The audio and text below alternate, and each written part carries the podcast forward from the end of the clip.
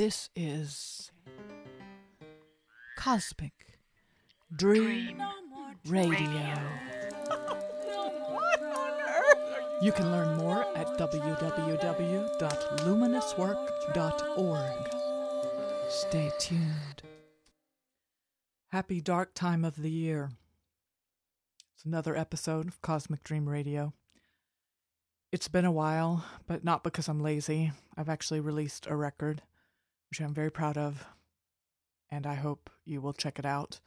If you go to my homepage, luminouswork.org, you will find lots of information about it and links to uh, listen on Apple Music, iTunes. I guess those are the same thing now. Spotify, Amazon, YouTube, most anywhere. Actually, it is. Uh, there's also three music videos. One is a trailer for the album because the album has a narrative. And then there's like two music videos of songs. The album is called These Fountains Rare Here. You can search for that and whatever you listen to music for and probably find it. Um, I'm really proud of it.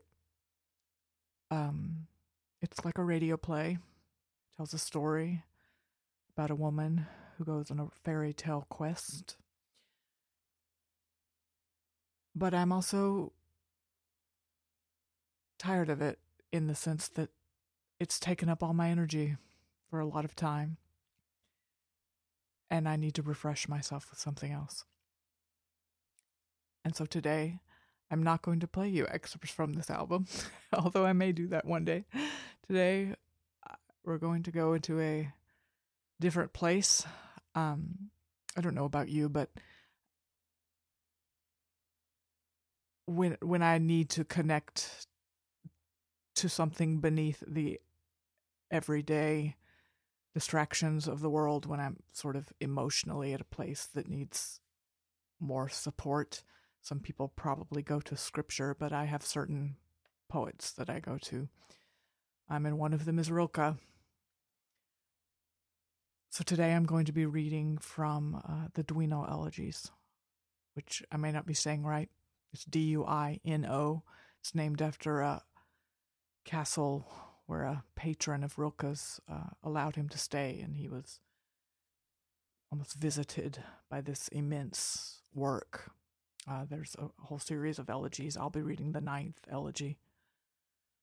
And I will be reading from um, Stephen Mitchell's translation. This uh, collection is called um, ahead of all parting selected poetry and prose of Rilke has a lot of really wonderful notes at the end and um, as usual on the web page for this podcast episode I'll, I'll write a short essay kind of talking about the poem in a very personal way and explaining what I do understand about it which is not everything um, and I also usually have a link to to just download the poem if you just want the reading without this introduction. Um, it's worth noting that even Rilke didn't fully understand his poems. Usually, they were sort of visited upon him, and he's he spent a lot of time in letters and had special uh, editions of the book printed with wide margins so he could make his own notes as he slowly started un- understanding them in sort of the same way I guess you would understand a really powerful dream. But it is maybe useful to note that um, this poem opens um, echoing Ovid's Metamorphosis. There's a description of uh, when Apollo was pursuing the nymph Daphne. She did not want to be captured by Apollo, so she called out to her father, and her father, to save her, turned her into a laurel tree. And when Apollo came up to her, uh, having been transformed to this beautiful tree, um, when he put his hand to the to the bark, he could still still feel her heart beating. So that's where the ninth elegy begins. And I'm starting to say something else and realizing that I probably won't say it very well, so I won't. but I probably will write write it down. So, with with no further delay, it's a plain, straight up reading of the Ninth Duino Elegy by Rilke, translated by Stephen Mitchell.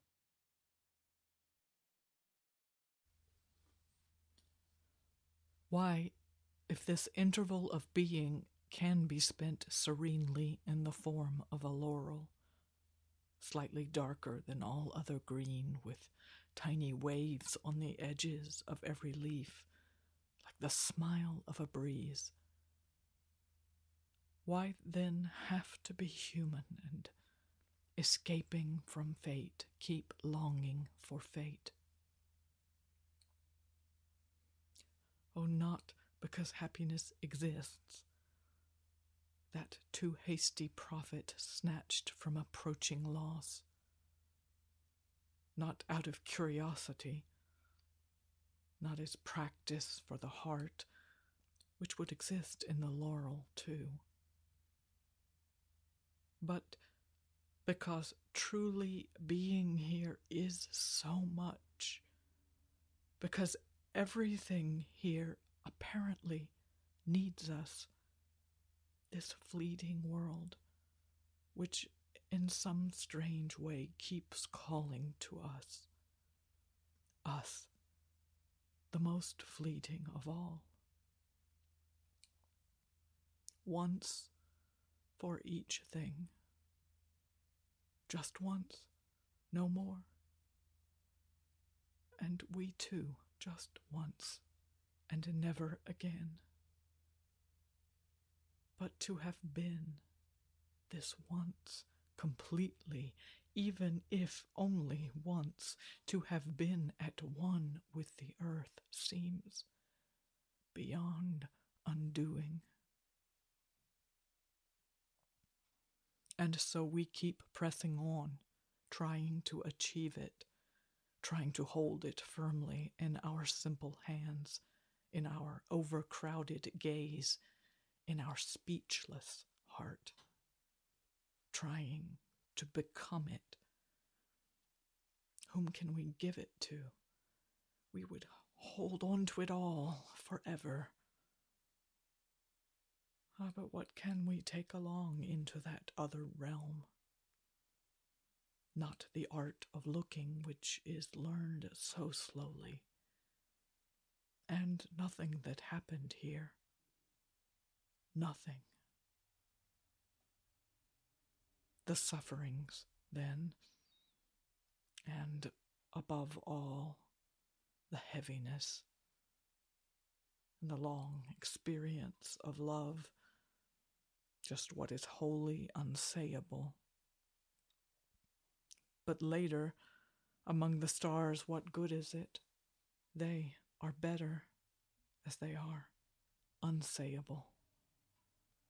For when the traveler returns from the mountain slopes into the valley, he brings not a handful of earth, unsayable to others, but instead some word he has gained, some pure word, the yellow and blue gentian. Perhaps we are here in order to say, house, bridge, fountain, gate, pitcher, fruit tree, window, at most column, tower. But to say them, you must understand, oh, to say them more intensely than the things themselves ever dreamed of existing. Isn't the secret intent of this taciturn earth when it forces lovers together? That inside their boundless emotion all things may shudder with joy. Threshold. What it means for two lovers to be wearing down imperceptibly the ancient threshold of their door. They too, after the many who came before them, and before those to come lightly.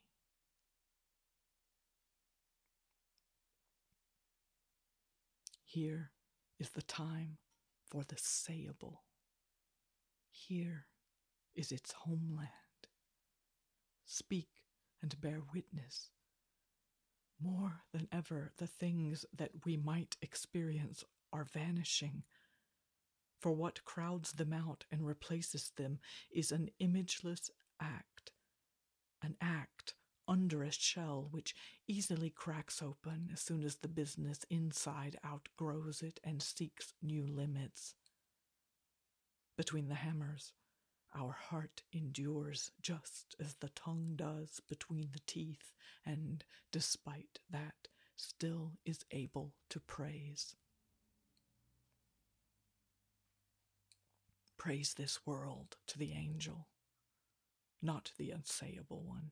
You can't impress him with glorious emotion in the universe where he feels more powerfully. You are a novice. So show him something simple which, formed over generations, lives as our own, near our hand and within our gaze. Tell him of things. He will stand astonished, as you stood by the rope maker in Rome or the potter along the Nile. Show him how happy a thing can be, how innocent and ours. How even lamenting grief purely decides to take form, serves as a thing, or dies into a thing, and blissfully escapes far beyond the violin. And these things which live by perishing know you are praising them transient. They look to us for deliverance, us, the most transient of all. They want us to change them utterly in our invisible heart within, oh, endlessly within us, whoever we may be at last.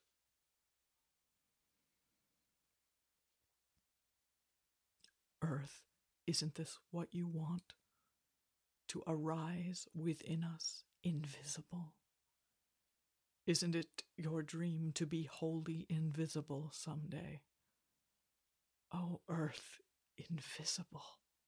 What, if not transformation, is your urgent command? Earth, my dearest, I will. Oh, believe me, you no longer need your springtimes to win me over. One of them, ah, even one, is already too much for my blood. Unspeakably, I have belonged to you from the first. You were always right, and your holiest inspiration is our intimate companion, death. Look, I am living. On what? Neither childhood nor future grows any smaller. Super abundant being wells up in my heart.